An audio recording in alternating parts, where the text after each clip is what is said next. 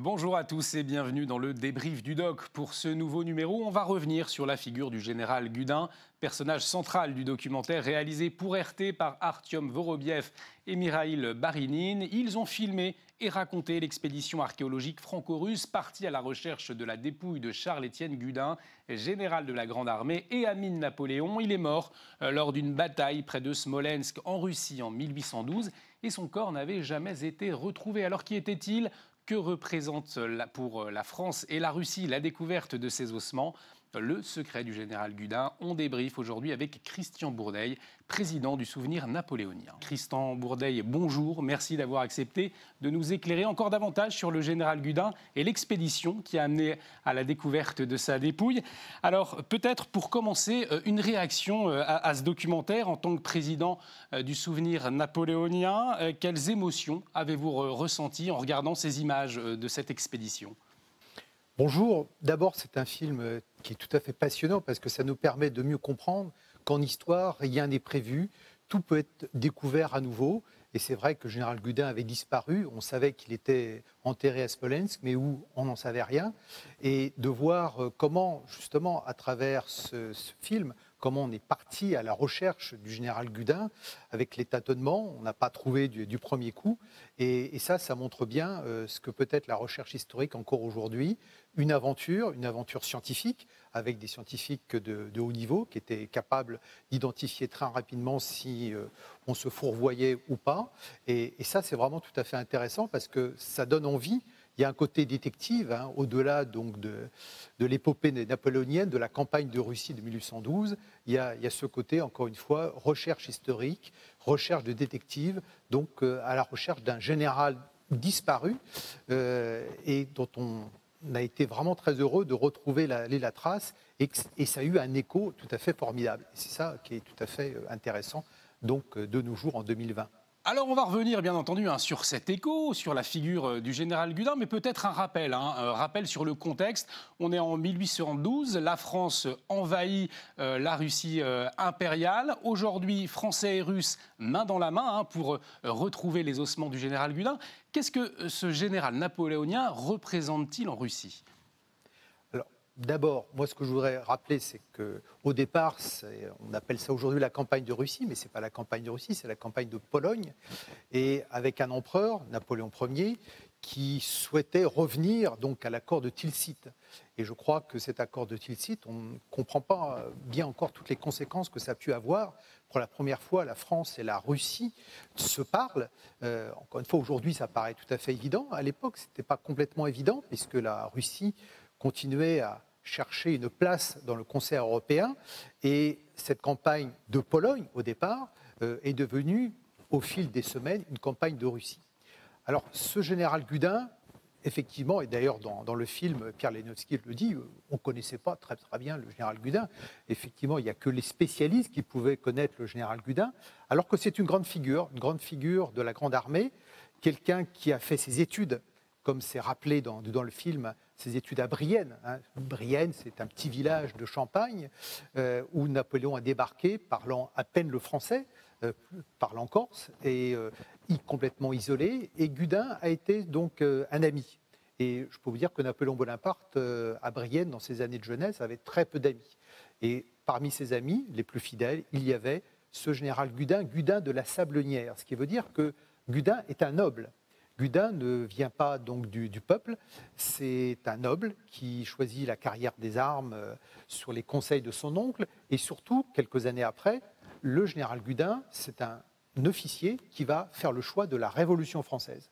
Il y a euh, environ 25% euh, des généraux de l'Empire, de la Révolution de l'Empire, qui sont des nobles, et Gudin de la Sabionnaire fait partie de ces nobles qui optent, qui font le choix de la Révolution, ce qui n'était pas complètement évident. Vous imaginez se retrouver officier donc de l'armée euh, de la République française, de la Révolution euh, française, on est forcément soupçonné. Et ce, général, il sera toujours fidèle. Fidèle à la Révolution, mais aussi fidèle à l'Empire. Et il sera toujours donc un, ami proche de l'empereur Napoléon Ier. Ils continueront à se tutoyer.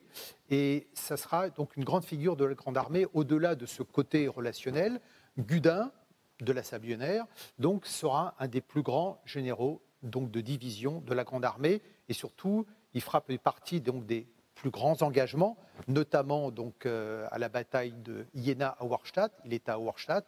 Il fait partie avec le maréchal Davout des trois divisionnaires, ce qu'on appelle aujourd'hui les trois immortels, général Friand, général Morand et le général Gudin, qui vont, à l'occasion de la bataille d'Auerstadt, résister donc euh, vaillamment à l'armée prussienne. Et ça, c'est quelque chose qui est vraiment très important. Et puis Gudin, on va le retrouver euh, à, à Elao, euh, donc en Prusse, Russie aujourd'hui, et on va le retrouver bien sûr dans toutes les, campagnes. On va le retrouver à Wagram, bien évidemment. Il sera gouverneur donc du château de, Fontainebleau. Bref, un grand professionnel. Et c'est vrai qu'il avait disparu Il y en a eu d'autres hein, qui, ont disparu, mais parmi les 2000 généraux de la Révolution et de l'Empire, le général Gudin fait partie donc des divisionnaires les plus chevronnés, les plus fidèles sur lesquels on pouvait compter. Et finalement, c'est ce qui va causer sa perte, puisque, on en reparlera tout à l'heure, euh, au-delà de Valutina Gora, pas très loin de, de il y a un problème à régler. Napoléon fait appel à qui? Il fait appel à un de ses meilleurs divisionnaires. Alors, je vous propose maintenant de revenir au début de, cette expédition. Et finalement, on l'évoquait tout à l'heure, on se rend compte que c'est pas gagné. On va écouter un Frédéric Lemaire, c'est l'un des chercheurs français euh, qui mène l'expédition du général Goudin. On l'écoute, on en parle après. Nous avons euh, localisé, implanté euh, l'emprise d'un sondage dans l'axe du bastion Chaïnov. Et effectivement, les premiers résultats indiquent euh, que, la tombe du général Gudin ne, se, trouve pas, euh, ne se trouve pas à Chaïnouf. C'est une déception, effectivement, euh, mais moi je ne suis pas plus affecté par, cette, par ce travail parce que c'est mon travail de chercheur de soumettre des hypothèses, d'aller sur le terrain et de vérifier. Alors, on le voit au début du documentaire, une hypothèse donc qui ne se concrétise pas. On est déçu. Alors, quand les chercheurs français partent en Russie, euh, finalement, quels sont les éléments qu'ils ont euh, à leur connaissance, comme les chercheurs russes, pour s'orienter euh, vers le lieu de la dépouille? Alors, on n'a que quelques documents, donc à la fois donc général Lejeune et donc de Ségur, et c'est des documents qui se contredisent pas forcément, mais qui donnent pas les précisions nécessaires. Pour l'un, donc, euh, on fait le choix de ne pas l'enterrer n'importe où, ce général Gudin, qui, encore une fois, lorsqu'il est emporté par euh, un boulet dès le 19 août, il ne meurt que le 21 août. Donc, euh, vous imaginez les souffrances qu'il a pu endurer, puisqu'il a eu donc une première jambe amputée, et ensuite, Napoléon donc, a donné donc euh, l'ordre euh, d'amputer la deuxième jambe parce que la gangrène donc menaçait d'emporter le général. C'est ce qui va arriver. Donc euh, il faut bien se remettre dans le contexte donc de d'août 1812. Donc nous sommes déjà le 21 août. Nous sommes donc en pleine campagne. Smolensk donc a été prise. Donc Smolensk c'est une bataille qui va être extrêmement rude euh, mais aussi un échec, puisque Napoléon pensait pouvoir encercler une partie de l'armée impériale russe. Ce n'est pas ce qui, va se passer, puisque Junot euh, mettra quelque temps pour arriver. Donc euh, il y a de la résistance. Donc c'est une retraite de l'armée impériale russe qui se fait donc non pas en désordre, mais dans le plus grand ordre. Et donc il y a, au-delà de Valutina Gora, donc une colline à emporter. Et euh, manifestement, le maréchal Ney donc, euh, a des difficultés. Il en fait part à Napoléon Ier et il se trouve que le général Gudin est à côté de lui. Encore une fois, c'est ce que je disais tout à l'heure. Euh, bah, Gudin est un fidèle. il visite un, monastère. Il y a un problème à régler. Napoléon se tourne. Gudin est là. On lui dit il faut aider le maréchal Ney à emporter cette colline. Donc il va être, comme je viens de le dire, donc blessé. Et donc l'idée, euh, ça va être de, on va l'enterrer où? Euh, Encore une fois, on n'a pas le temps de penser vraiment à autre chose. la grande armée continue, continue son, avancée. Et comme vous le savez, il y aura la bataille de Borodino, donc euh, au mois de septembre, et puis l'arrivée de la grande armée à Moscou le 14 septembre. Donc les choses vont très très vite, et il faut organiser donc l'enterrement très rapidement donc du corps du général Gudin. Donc certains disent, ben, on ne va pas le mettre dans un champ, et on va le mettre dans un lieu euh, un peu symbolique. Donc, l'idée, c'était de dire, ben, on a dû l'enterrer donc dans un bastion, mais à l'intérieur. Donc en se disant, il sera protégé, il lui arrivera rien. normalement, ce, ce, bastion, avec peut-être une tour, c'est ce à quoi on pense, serait donc la sépulture donc la plus évidente. Et puis, euh, il y a une autre théorie qui, dit, bah, euh, en fait, euh, on parle donc certes d'un bastion, mais d'un monticule à la manière gauloise, où jadis, lorsqu'on enterrait donc les grands chefs gaulois, eh bien, on faisait donc un, monticule, un tumulus, et à l'intérieur duquel, eh bien, on mettait donc des armes, tout ce qu'on pouvait pour justement glorifier l'action donc de ce vaillant guerrier. Donc il y avait ces deux théories euh, on s'est tourné d'abord vers euh, un bastion, euh, donc une forteresse, en disant bah, c'est peut-être là qu'on va le trouver de manière évidente, parce qu'on se dit bah, les gens de l'époque n'ont pas cherché, ils voulaient un endroit protégé. Il y avait une grande tour avec un toit, ils l'ont enterré dedans, ça paraît complètement évident. Donc c'est pour ça que dans le film, on voit bah, les premières recherches se, se font, d'autant plus que Smolensk a beaucoup euh, euh, subi de bombardements donc, euh, pendant la Seconde Guerre mondiale, donc il reste simplement quelques, quelques traces. Et puis, effectivement, on imagine, hein, donc les, gens fouillent avec des, des, bêches. Le film retrace bien ce, ce, côté-là très rapidement, mais vous imaginez, donc pour les équipes, c'est pas forcément toujours très, très glorieux de, de prendre une bêche et puis on y va, on ne sait pas du tout si on va trouver quelque chose. Ça a un côté euh, un petit peu fastidieux. Euh, lorsque on bêche, on retire de la terre, on trouve quelque chose, on est heureux. Lorsqu'on ne trouve rien, on se dit mais qu'est-ce qu'on est en train de faire là? Et euh, ça a été justement la force de cette équipe de ne pas abandonner et de continuer. Et Pierre Malinowski donc a joué un très grand rôle pour que justement le moral des troupes ne, baisse pas et de dire, bon, essayons de, réfléchir, on parle d'un bastion, est-ce que c'est forcément sous une tour, est-ce que ça peut pas être ailleurs? Et euh, on parle de tumulus. Justement. Euh, et peut-être que finalement, euh, c'est là qu'il faudra donc aller chercher. Donc, ce que je viens de dire tout à l'heure, c'est on pense qu'on va trouver forcément des armes, peut-être des boulets de canon, peut-être d'autres armes blanches. Enfin bref, on va trouver des indices. Et ce qui est quand même tout à fait intéressant, c'est que donc ils se mettent à faire la deuxième fouille, mais euh, ils ne trouvent rien. Hein. Euh, on trouve le corps, donc ce qu'il en reste, hein, donc le corps squelettique donc du général, mais où sont passées donc les armes? Euh, Les uniformes. donc on parle d'un faisceau d'armes, on ne trouve rien, et ça n'a pas du était évident, forcément, de garder le, moral. On a trouvé un corps, mais est-ce que c'est vraiment le, général?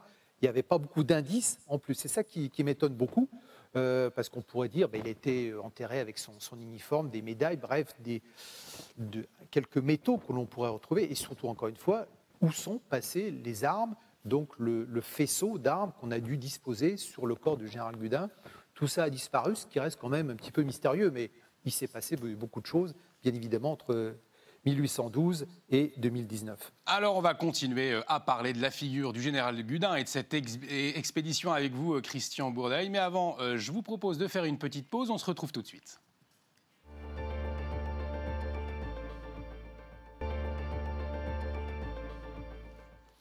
Et le secret du général Gudin, on continue d'en parler avec euh, Christian euh, Bourdeil. Euh, alors, on parlait hein, bien entendu de cette expédition qui, au début, finalement, a un petit peu de mal à, se lancer. avant d'y revenir, peut-être revenir sur le général Gudin. C'était une figure nationale, il était connu à l'époque. Quels étaient les grands aspects de sa personnalité?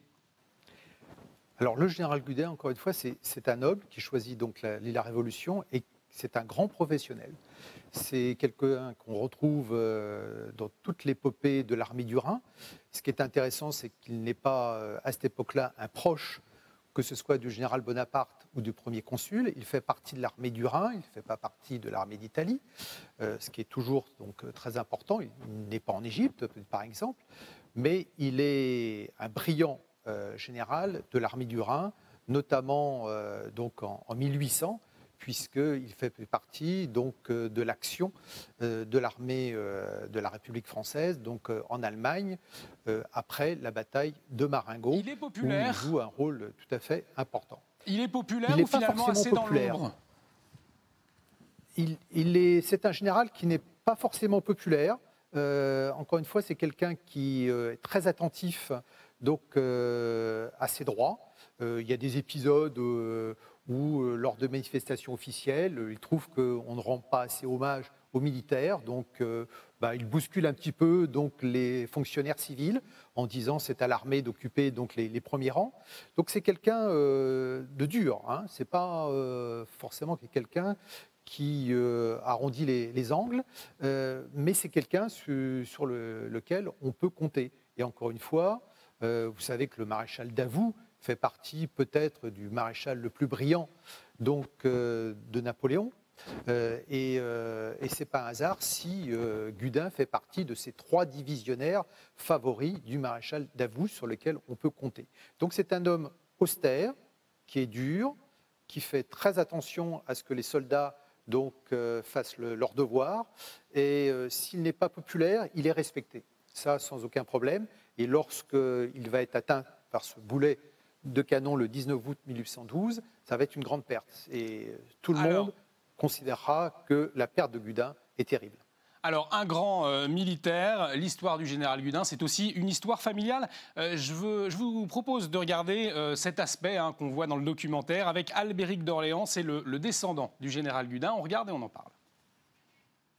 Voilà, donc entre le général Gudin, Moras Smolensk et mes enfants, vous pouvez compter, vous avez ici huit générations. Donc à sa, mort, euh, Gudin avait demandé à Napoléon de prendre soin de, ses enfants. Euh, Napoléon a, tenu euh, parole et il a demandé à la veuve du général si elle pouvait lui confier son fils aîné pour le servir comme page. Ça, c'est une lettre que Napoléon avait écrite à l'épouse du général Gudin pour l'informer que son mari était mort à Smolensk. Et donc il lui dit euh, qu'il partage euh, sa peine, euh, qu'il pense à elle, à sa famille, et il lui explique comment, les, comment les choses vont se passer pour eux dans le futur. Alors, on découvre hein, la proximité entre le général Gudin et Napoléon. Vous en parliez hein, tout à l'heure. Est-ce que sa famille a, cherché auparavant à rapatrier le corps du général Gudin? Ils ont cherché, mais pas forcément euh, très très longtemps. D'ailleurs, on peut se poser donc une question pourquoi Napoléon donc n'a pas cherché à rapatrier le corps du général Gudin comme il le faisait des éléments de réponse. pour hein, que... Je n'ai pas d'éléments de réponse aujourd'hui. Ça fait partie justement des mystères du général Gudin.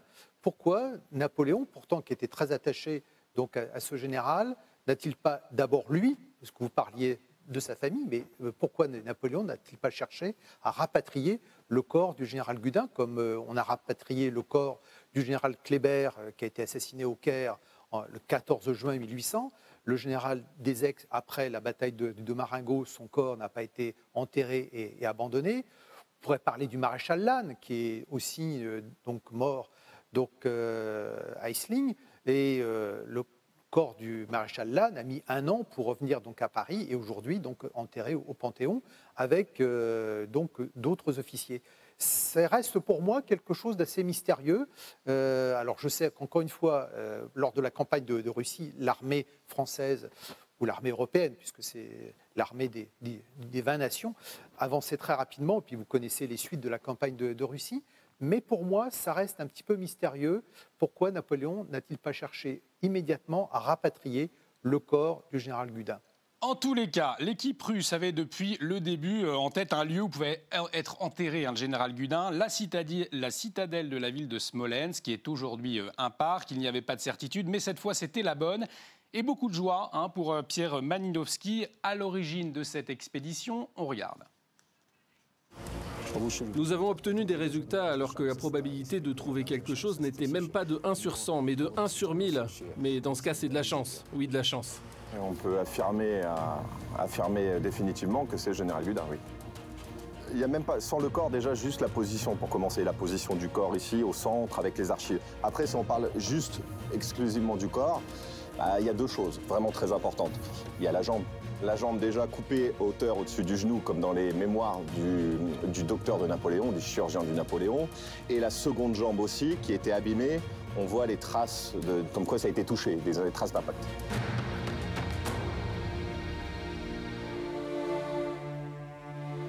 Bah, il y en a beaucoup en fait, il y a tout qui se mélange puisque c'est un an de travail euh, pour préparer tout le projet depuis le début. Et euh, quand vous arrivez à, on va dire, au but, à trouver, c'est un moment historique. Donc pas seulement pour moi, je pense pour nos deux pays. Donc ça me, c'est énormément d'émotions en même temps. De toute façon, j'aurais pas arrêté sans le trouver. Ah ouais.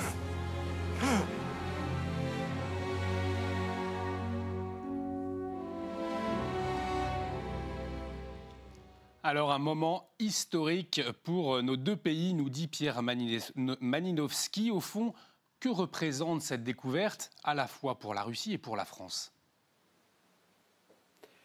Ben, Je pense que la campagne de 1812, campagne de Pologne puis campagne de, de Russie, est un moment fondateur de la relation franco-russe. Ça me paraît complètement évident. Euh, D'ailleurs, n'oublions pas que les soldats de la Grande Armée qui pénètrent en Russie sont des soldats de la Révolution française.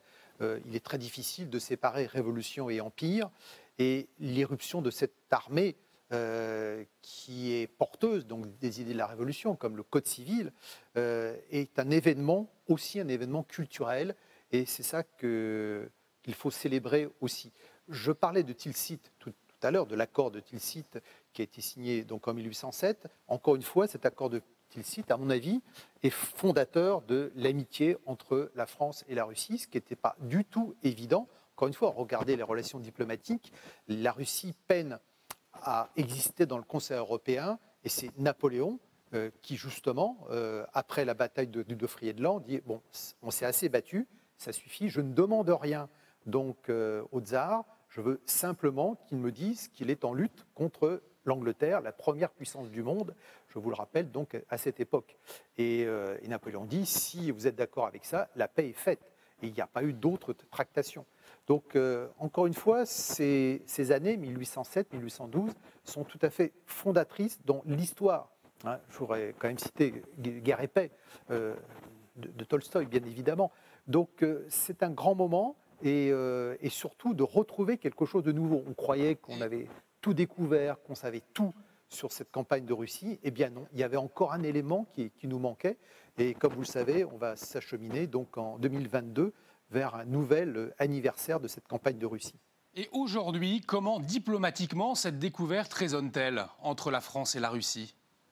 Bah, moi, je pense qu'elle arrive au, au meilleur moment, euh, parce que je pense que les liens entre la Russie et la France sont des liens historiques.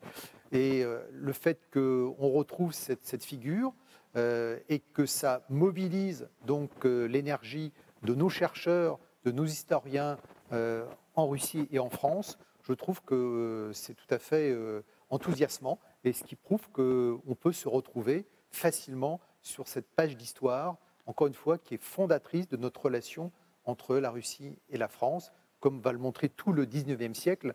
Hein, je pense aux officiers décabristes, qui est la première euh, tentative révolutionnaire en Russie. Ces officiers, la plupart, ont des épouses françaises, parlent français et sont pétris euh, de l'histoire de la Révolution. Et ça arrive au bon moment. On avait besoin de ça. Et euh, moi, je me félicite, bien sûr, du retour, avec l'accord des autorités russes, de la dépouille du général Gudin aux Invalides.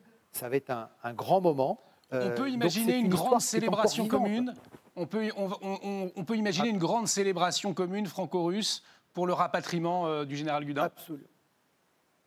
Ben, absolument, puisque aujourd'hui, d'après mes informations, ce rapatriement est prévu le 5 mai donc 2021, à l'occasion du bicentenaire de la mort de l'empereur Napoléon Ier. Donc vous imaginez que ça ne se fera pas euh, tout à fait discrètement.